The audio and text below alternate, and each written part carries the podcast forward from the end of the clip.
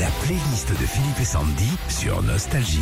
Tension, c'est le nouvel album de Kylie Minogue qui sort aujourd'hui. C'est son 16e album. On vous a posé la question de savoir quels étaient vos tubes préférés de Kylie Minogue.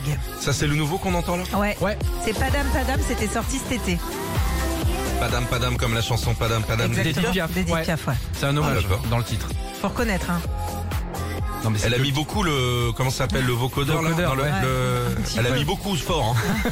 Elle peut nous demander le. Il y a des réglages hein, pour le le. le... On sait faire. Allez pour James de Calais, le tube de Kylie Minogue, c'est ça. Évidemment. Après s'être classée numéro 1 dans le monde avec I Should Be So Lucky, Kylie Minogue enchaîne les tubes avec notamment, notamment Go To Be Certain. Et à la même époque, elle rencontre le comédien australien Jason Donovan. Vous entendez, on dirait Rick Astley.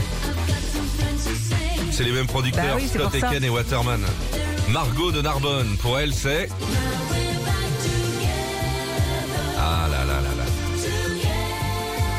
Fin des années 80, c'est la mode des duos entre beaux gosses et donc évidemment Kylie y a eu droit aussi. Elle en fait justement un avec son petit copain de l'époque, Jason Donovan. Bien sûr, et le, le nom de la chanson vient de là, ils s'embrassaient dans une boum Mmh. et lui a dit Spicey for you, voilà la langue au milieu, c'était compliqué. JP de Tours. Ah oui Au début Ben de oui. l'année 90, un nouveau style de musique et de son fait son apparition avec des rythmes encore plus dense.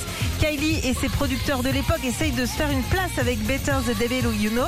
En plus de devenir un tube en Europe, cette chanson permettra à Kylie de devenir un sex symbole pour toute une génération après avoir oui. longtemps eu l'image de la bonne copine, c'est vrai. Oh non, elle était mignonne Kylie Minogue. Philippines de Sifour-les-Plages. Moi aussi c'est mon préféré ça. En 87, Kylie, que l'on surnomme également The Pop Music Princess, je vous fais la trad, la princesse de la pop music. Ah non, j'avais pas compris ça moi. J'avais compris sur le pont d'Avignon, moi je...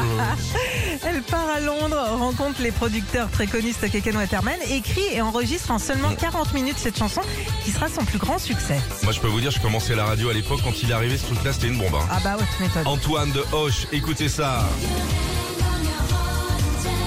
C'est la préférée de Régis. hein. Ah bah. Attends, on est en 89 avec ce tube. Après, elle avait fait une petite pause dans les années 90 avant de faire son grand retour avec Can't Get You End of My Head en 2001. Et Kylie sera dès le mois prochain en concert pendant plus d'un an à Las Vegas. Retrouvez Philippe et Sandy, 6h-9h sur Nostalgie.